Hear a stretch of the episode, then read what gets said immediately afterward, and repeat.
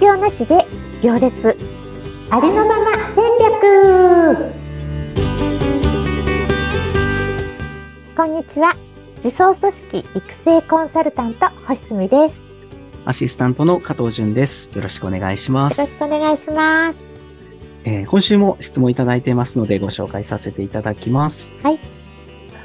以前、星さんのセミナーに出たことがあります。ありがとうございます流れが良くてわかりやすく、資料も素敵でした。ありがとうございます最近、私もやっと自分でセミナーをやっていこうって思えるようになりました。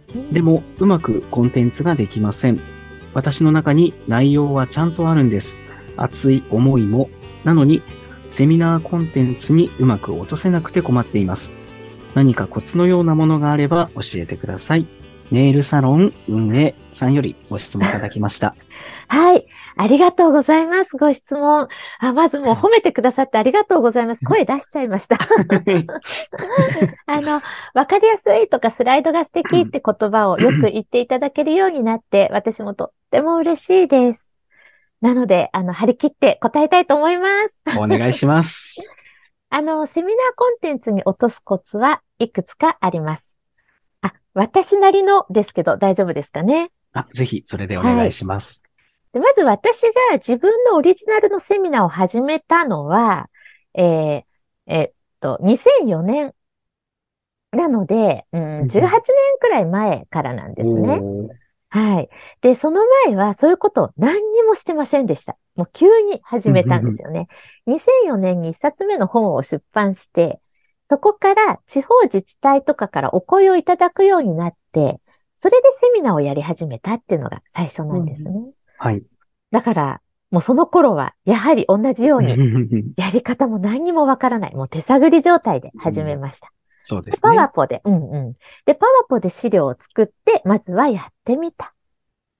で、やってみると、あ、もっとこうしようとか、こうした方がいいかなとか出てくるので、改良してまたやってみる。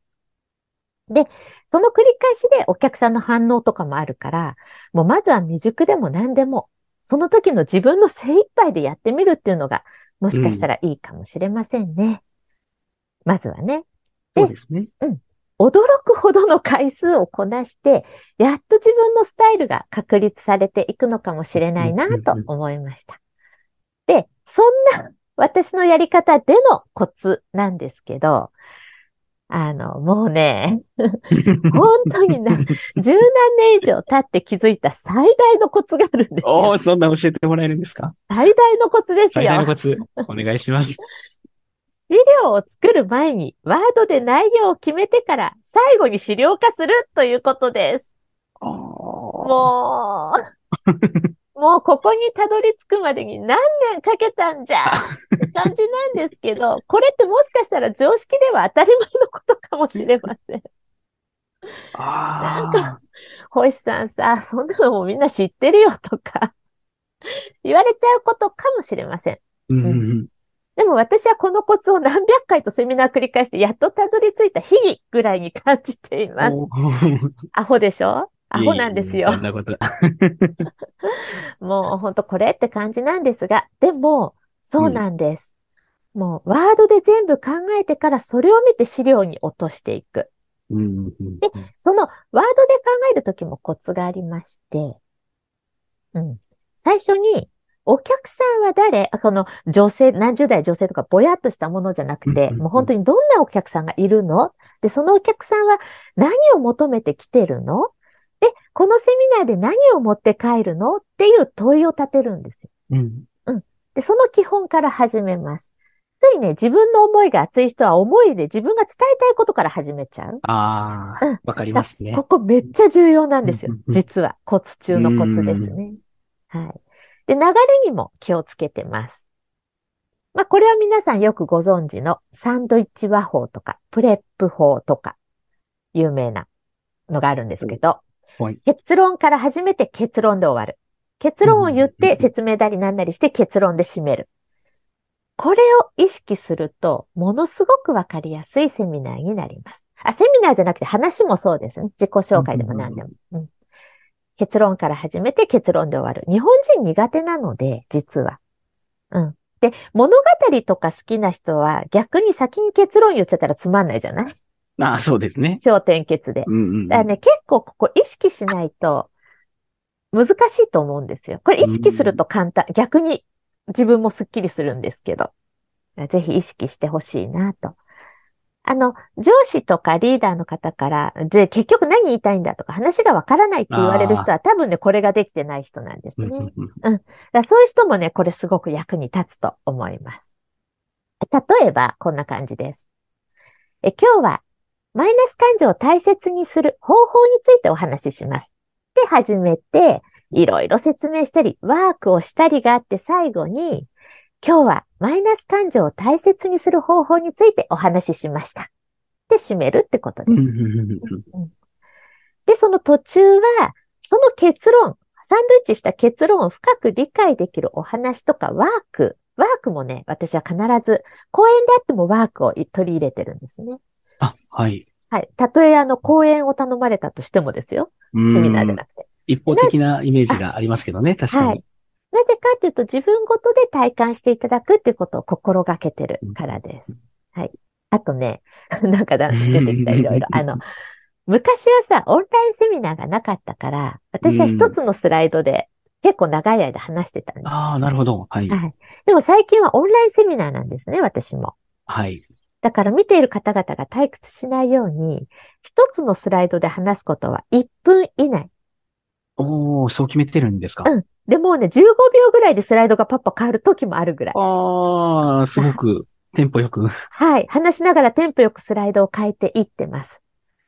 だから以前よりも何倍も多くのスライド、100枚とかね、80枚とか100枚とか作るようになりました。えー。うん。で、逆にリアルのセミナーでは今でも、この間もね、大学で講演とかしてきましたけど、はい。あの、スライドは補助くらいに考えてます。ああ、もうできればリアルの時は、スライドがなくても話に集中してもらえるぐらいの内容で話す。へえ。うん。私はですよ。他の人はわかんない。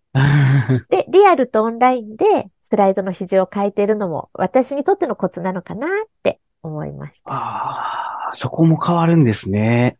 あ、他の人はわかんない。あの、なんだろう。リアルで合ってるとエネルギーとか表情とかうがつながん、り合えそうですね。るから、確かに。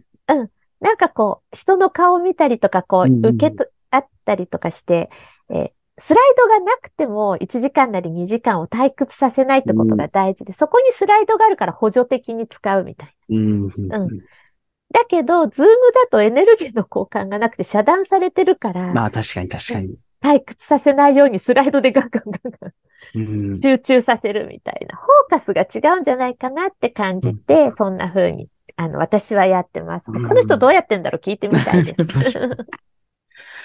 僕がちょっと気になったのは、はい結構今、星さんって、あの、プレゼンもお上手ですし、お話もお上手なんですけど、昔はすごくそういうプレゼンが苦手だったっていうお話聞いてたんですけど、はいその時はどういうふうに少しずつプレゼンをうまくしていったんですか？よくぞ聞いてくれました。本当にね、あの、人前で立つと名前すら言えなくて、う、う、う、う、うって言って恥かいて帰ってくるっていう。想像できないですよね。はい。でも手も震えるし、顔色も変わるし、まあ、吐きそうになってたんですよね。はい。でそれはやっぱりこう全否定されて人が怖いっていう幼少期のことから来ていて、うん多分そもそもは人前で話したり表現したりするのが好きだ、なんだと思うんですよ。もともとの持ってるもの。でも、その幼少期の教育でそうなってる、なってたから、今は本来の自分が出てるうん。っていうには感じているので、なんか本来自分が持ってたものもあるから一概には言えないと思うんですけど、はい。あの、そんな人前で話せない、さ、3人いるだけでも話せないみたいな、人前どころか2人3人でも話せないみたいな、私は人前で話したいと思ったんですよ、まずは。あ、そうなんですね。うん。まずは人前で話したい。で、かっこよく話してる人を見て、あんな風になんかえばって偉そうに話したくない。本当に自然体で、普段友達と喋るように、あのさ、こうだよね、みたいな話してる人とか中にいて、うんかっこつけてなくて、何千人の前で話してる人を見ると、あこれだ、こうなりたいと思ったんですよ。うん。なんかカリスマっぽくしてる人は嫌だったんです。これ好みだからいい悪いじゃないですよ。そうそうそうですねいい悪いで好みだから。私の好みだからいい悪いじゃなくて、はいはいうん私は本当になんか、なんていうの？あの、テレビの中でもさ、さんまちゃんとかさ、自然はい、はい。本当は違うかもしれないけど、私からこう、いつも通りやって。うんうんそんな風に話したいなと思って、うんそのモチベーションで、あの、機会を見つけては出るようにしたんですよ。プレゼンできますとか、交流会ありますとか。うんうん。で、出るようにして、その交流会の中で5分プレゼンできますよ、2人だけとかいうのに立候補するわけですうんよ。ええはい。そうするとそこですごく恥をかく。うん。うんで、またチャレンジさせてくださいとか言って、何回も何回もチャレンジしましたね。はい。でも顔こばら、こわばらせながら、声が出せるようになったとか、うん。ちょっとずつ、本当にスモールステップで、うん何百回とやってここまでもう、ここまで来たのは多分1000は超えてると思います。ああ。すごいですね。うんさすが。余裕で。はい。あうんうん。ーなので、はい本当そうですよね。一発でその理想に近づけるんじゃなくて、ちょっとずつ失敗しながら、うん少しずつ自分のスタイルとか、うん自分がやりたいような方向に近づいていけばいいんじゃないでしょうか。っていうのが僕が今話を聞いて感じました。はい、もうまさにその通りです。で、自分がやりたいかどうかだと思うんですよね。まあ、まさにそうですね。そう。やりたかったから途中で諦めるっていう意識もないんですよ。ただやりたい。こうなりたい。なりたい自分になりたいだけだから。はい。でもこれが別になりたくなかったら、あんな恥かいたら一回でやめちゃうと思います。確か本当に本当に恥かいてきに。た。そうそうですよね。そう。で、今はなりたい自分に近づけて、もうめっちゃ幸せですし、うんもっともっと成長したいと思ってます。うん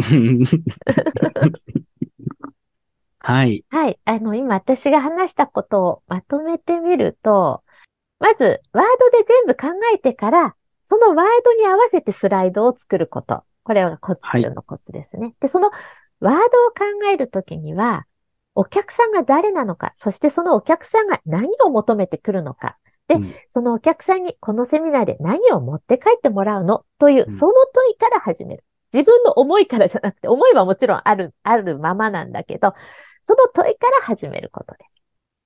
言いたいことから始めないってことですよね。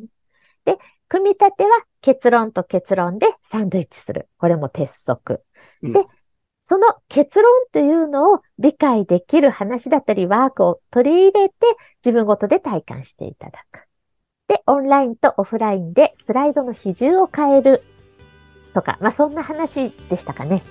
そうですね。はい まとめていただいてありがとうございます。ヒントになりましたでしょうかね。なりましたでしょうかはい。また追加でご質問あれば質問フォームからご連絡いただければ嬉しいです。はい、お待ちしてます。今週もありがとうございました。ありがとうございました。は来週も聞きに来てください。ーい。